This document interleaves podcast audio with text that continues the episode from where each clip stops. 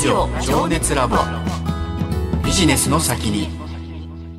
改めまして八木ひとみです。花王株式会社 DX 戦略推進センター名前修一です。ラジオ情熱ラボビジネスの先に。今回のテーマは？宅配業界における DX と。はこのテーマについて伺うゲストの方をご紹介します。大和運輸株式会社武蔵野主幹支店長斉藤康弘さんです。こんばんは。こんばんは。よろしくお願いします。お願いします。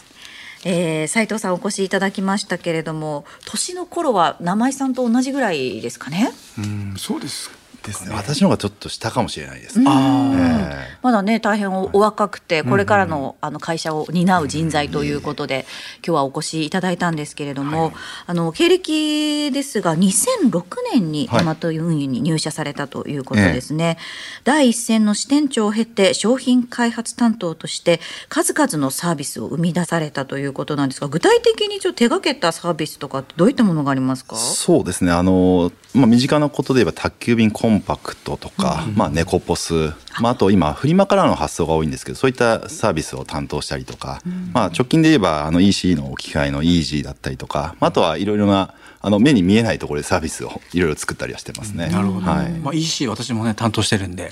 もうすごいこの EC っていうんですか、ええあの使わさせていただいてますよああなるほど、え多分ねあのリスナーの皆さんにも身近なサービスをどんどん手掛けていらっしゃったと思うんですけれども、まさにこう宅配業界激動の20年ぐらいですよね。そうですね、うんもうものすごい動きがあって、まあ、お客様が出される荷物の種類もものすごい変わってきたっていうのがこの20年ぐらい起きてますね。うん。そういった状況の中でヤマトホールディングス経営戦略担当を経てヤマト運輸の商品開発責任者に従事されました。その後 EC 事業の立ち上げを主導し2022年2月より現職。兼務のヤマトホールディングスの社長室では新規事業構造改革を担当しているということなんですがなかなかお忙しそうですね。そうですね。あの今はあの武蔵野主幹というですねこれあの東京の真ん中ぐらいの中野杉並、えー三鷹武蔵野、えー東久留米清瀬西東京市と、まあ、2区5市を担当している支店の、まあ、支店長として、まあ、勤務してますね。なんか2000人ぐらいいるって。えー、と3000人です3000人はいですね、い、やもう会社ですよね3000人そうですよね。そのあたりのね取りまとめの仕方なんか組織の運営の仕方とかもね、お話伺っていきたいところはあるんですけれどもまずはこう業界私たち知ってるようで実はあまりよく知らない部分もあると思いますので、大和グループでは物流事業の DX ですね、はい。これどういうふうに改革を進められてきたんでしょうか？はい、あのまあ大和における DX というのがですねやはりあの現場の第一線のドライバーさんに対してとやっぱりお客様に対してっていうところを、まあ、注目してきたのが我々のこう DX と、まあ、ただ DX っていうのはあんま意識はしてなくてですね。どうやったらお客様がの利便性が上がるのかであったり第一線のドライバーさんがお客様に向き合える時間を増やせるかっていうところに注目して、まあ、デジタル化をしていってるというのが、まあ、大和のやっている DX ですかね。ここがターニングポイントだったみたいなところってありますか？やっぱりあの、まあ、私も大山の所長をやった時にですね、まあ、あのお客様と接するっていうところが私もそうですけどドライバーさんも含めて一番のヤマトの強みなんですよね。でというのも私ヤマト入った理由がですね学生時代ヤマトでアルバイトをしていた時に配達に行くと「ありがとう」しか言われないんですよね。あんまりこう宅配便持って行って嫌な顔されるってあのないと思うんですけど、やっぱこうやって感謝される仕事っていいなって思って入ったんですけど、まあ、その後もやっぱりドライバーさんたちと一緒に配達とかですね仕事をしていく中でお客様のまあ笑顔とかって本当にあのそういったのを見ながらだと、まあ、さらに利便性良くしたいなとか、まあ、頑張りたいなって思っていたところはありますね。なんかその宅配ってねただ物を運ぶだけっていうようなこうイメージが強いんですけど、ええ。まあ、結構お客様のその生活スタイルも変わって、はい。まあ、受け取り方も変わると、はい。その中でこう取り組んできたことって何かありますか、はい、あの宅急便の成り立ちが、まあ、C2C と呼ばれるのは個人対個人ですね、例えばあの仕送りだったりとかプレゼントあのおじいちゃんが孫さんに送るとかですね。そういったのが主題だったんですけどただそれがあのあまりにも便利だったので、まあ、企業の方々が使い出したと、でそうするとどんどん宅配便の、まあ、広がりが、えーされていったんですね。でそれまではこうどんどんどんどん C2C の方々が多かったんですけど、まあ、EC も含めた形で、まあ、成長していったと。であともう一つ特徴的なのが宅急便というのはですねその不特定多数の人から不特定多数の人に送ると。ままあもっと分かりやすく言うと私が名前さんに送る時に「午前中指定ですよ」って送った時に、名前さんはあの夜じゃないといないから。あの夜指定に変えると、はい。そういったあの双方のニーズを変えることができる、まあ、受け皿になってるのは宅急便だったので、はい。そういった意味だと結構万能な商品だったんですね。ん。それなので40年以上使っていただくっていう時代が続いたんですけどただ今 e コマースが増えてきたことによって、頼んだ人と受け取る人が同じなんですね。つまりあの委託者とそのサービスの受益者が同じなので、そうすると別にあの自分は時間していらないよって方だったり、もっと早く届けてほしいとかもっとここに置いといてほしいっていうニーズにも応えられるっていうことでは、宅配便の性質がものすごく変わってきてると思いますね。多様化してるわけですね。そうですね時代の移り変わりとともにニーズがかなり変化してきたっていうことですよね。やっぱ帰り遅いとかやっぱ受け取れない人いっぱいいますからね。うんあの置き配なんて僕もビクビクしながら、はい。あの最初やってみたんですけど、置き配はやっぱり増えてますか？あの増えてますね。あーあのただヤマトも置き換えを、まあえー2年前にイージーという商品を出したんですけどこれというのがあの配達した時にリアルタイムであのお客様の方にその画像が届くんですね、今ここに置きましたよっていう画像をドライバーさんが撮って、それがお客様の方に、まあ、受け取った時に配達完了時に来ると。でそうするとあの今来たとかそういったいつ置いたかわからないってことがないので、そういった部分でその、まあ、先ほどの DX ってありましたけど、デジタルを駆使した上で利便性を上げていってるっていうのがやってきたことというか、ヤマトの置き換えですね。なるほど。今はねスマートフォンと届く時間とか曜日が事前に来て、はい。なんか自分のカレンダーにまでこのはい。スケジュール化されるってそこまで来てますよね。おっ。しゃる通りなんですよ。そこはもう生活様式の変化でして、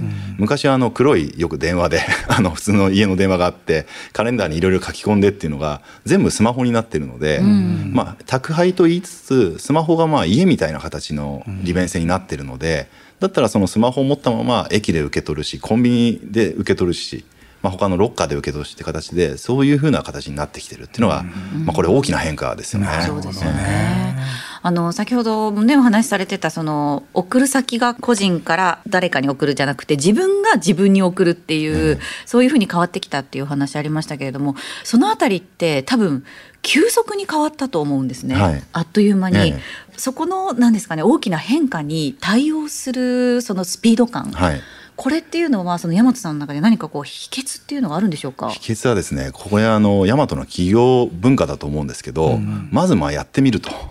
いうのがありまして、ええ。まあ、今の社長もそうですし、まあ、私の上司だった当時の上司もそうなんですけどこういうアイデアがあるとかこういう市場の変化があって掴んだ時に、まずはスモールスタートでもいいからやってみようというようなトップの意思ですよね。へあのそれとともに意思決定をものすごい簡素化しているので、まあ、例えば私の権限で一定のサービスの実証実験もできますし、まあ、もっとそれを広げたいのであればあの仲間を増やしていってって形でそこのスピード感はものすごいありますね。なるほど。なんか意外ですね。意外ですよね。結構ね大きな企業様ですから。しかも伝統ある企業ですからね。で社員数も多いのに、はい。かなりその意思決定のプロセスはもう短いっていう、はい。そういうことなんですか？そうですね、それがなぜかというと、はいやっぱり一番重要なのは第一線にいるドライバーなんですね、そのセールスドライバーと、うん。まあ、うちってあのドライバーさんじゃなくてセールスドライバーでセールスがついてるので、まあ、いろんな企業さんに行ってですね、まあ、セールスもしますし、まあ、高品質なサービスも提供しているそのドライバーさんたちが日々情報を集めてくるんですね、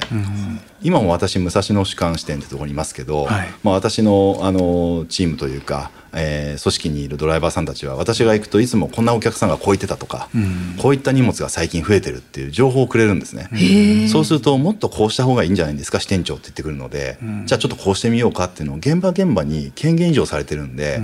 あの私も武蔵野主幹って言われるその範囲だと。まあ、あのいろいろと自分の、まあ、立案したことができる、でドライバーさんも自分が考えたベストと思うサービスができるので、まあ、一人一人がお客様に向き合っていけるっていう組織にそもそもなっているっていうのも強みかもしれないですね。やっぱお客さんとの接点がすごく多いところははい強みですよね。強みですねその最前線で変化をこう身をもってはい知ることができますし、はい。それをしっかり受け取るメールだけの組織文化があるっていうことですね。ええうん。あのお客さんの声は、ね、宝って言いますから、はい。この声をあれですかなんかデータ化したいってそこまではやられてないあんですか、データ化ももちろんあります。データ化もありますしやはりそのアナログのコミュニケーションもデジタルも含めて、そういう情報を集めていってって、うん。まあ第一線だと何が起きてるのか。第一線で起きてるってことは社会で何が起きてるのかと同じなので、うんそこに対してこう手を迅速に打っていくっていう流れはできてますね。なるほどね。えで結構その、まあ、トップ含めてそういった第一線を経験している方々なのでああ。の私が上司にしていっても上司のあの方はもうすぐやろうとかですね、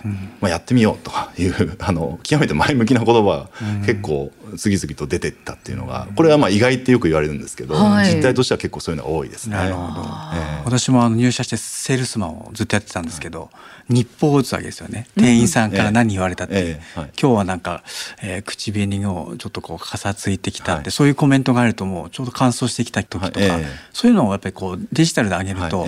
あのプロモーションに生きるわけですよね、うんはい。だからその津々浦々の声をはい。こう集約して商品開発に生かすってなんかその辺に似てるかもしれませんね。い。やまさに同じですうん。ね。でそれが地域によっても違いますし、あの本当に住んでる方とかその顧客の層によっても違いますよね。へえ今例えばその斉藤さんが見てらっしゃるそのエリアでえ何か大きな動きというかちょっと変わってきたなっていうものがあったりとかしますか、やっぱりあの私のところですと中央線をこう沿線を持っているような形になりますのでやっぱ若者とか学生の方が多いので、よりこう宅配の宅で受け取らないっていう方法が増えてきてまして、宅配の宅なの？に自宅でええそうなんです受け取らない？自宅で受け取らずにロッカーであったりとか、あとはコンビニさんあとはそれこそまあ近くの商店とかそういったところで受け取られるお客様ものすごい増えてるので。へえあのまあ元々のボリュームもあの宅配の e コマースによって伸びてはいるんですけどそれ以上に自宅じゃないところであの受け取るって形が増えてきてますね。はあ。面そ白い。っか。生活の一部の中に受け取るっていう行動も入れて、はい。いわゆる買い物の中にやっぱ受け取りも一緒に入れていくことはい。が楽になるっていう、そういう価値観に変わってるのかもしれないですね。そうなんですよ。それがあの日本だけじゃなくて結構世界で見ると、そういうトレンドがものすごい増えていってるっていうのがありええますね。世界的にですか？そうなんですよ、まあ、昔からあのよくパリのシャンゼリゼ通りの花屋さんが入り口はドア1枚分ぐらいなんですけど、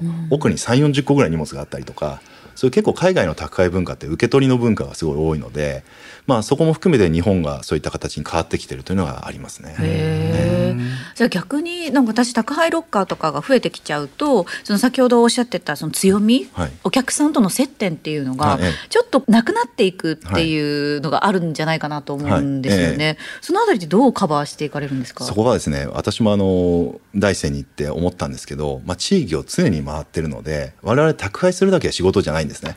あの地域の安全を見守ったり、まあ、本当に車を運転してるので安全運転であったり、あと地域の変化だったり、まあ、子どもたちによくうちのドライバーで手を振られますけど、そういうふうに地域に向き合っていくっていう部分での存在で宅配をやってるという形に変わってきてるのかもしれないですね。ええまあ、これからもねお話聞いてると本当にいろんな新しいサービスっていうのを生み出されそうというね、印象あるんですけれども斉藤さんが今最も情熱を燃やしていることっていうのははい。どういったことでしょうか、そうですね。今あの開発する立場から第一線でこう指揮を取る立場に変わりましたので、やっぱり自分の仲間たちと一緒にどうお客様を喜ばせられるかというか、地域に向き合えるかということに、まあ、情熱は注いでますね。というのも責任者もドライバーさんも含めてみんながその私の地域のお客様に向き合ってくれていてそうするともっといいサービスしようとかですね、もっとこうした方がいいんじゃないかって声が今もすごい増えてるので、それをこうやっていったら本当に地域からなくてはならない存在に本当になれるんじゃないかなっていうのが今思って、まあ、日々切磋琢磨と悪戦苦闘しながらいろいろやってますね。ええ。素晴らしいですね。サービス受け取る側からしたらもう十分便利だなって思ったりもするんですけどね、まだ改善の余地ある？そうなんですよ。それが面白いのがですねベテランのドライバーさんにいろいろ話を聞くともっとできるはずだって言うんですよね。でそれをこうどんどん深掘りしていくとなんか自分的にはそのサービスをもうちょっとこういうお客様に対応すればよかったとか結構一日を振り返るんですよね。やっぱ100個以上配達をするとその一個一個おろそかにしてないっていうのが、まあ、うちのドライバーのすごいとこかなとは思いますね。そういった会話を今生で聞いてるので、そうするともっと便利にしてあげた方がいいなとか、もっとあのお客様にこうしたいなっていう意見が自然とこう出てくるような形にはなってますね。なるほど。ええやっぱり我々アナログの顧客接点が最大の強みで,、でそこに補助する形がやはりデジタルなので、まあ、そこをこうなくしていくっていう形じゃなくて強みは本当に今まで通り残して、えー大切にしながら、まあ、新たな武器を、えー使っていくという形ですかね。えーここまでヤマト運輸株式会社武蔵野主幹支店長斉藤康弘さんにお話を伺いました斉藤さん来週もよろしくお願いします、はい、よろしくお願いします。よろしくお願いしますいし。ます。ラジオ情熱ラボ。ビジネスの先に。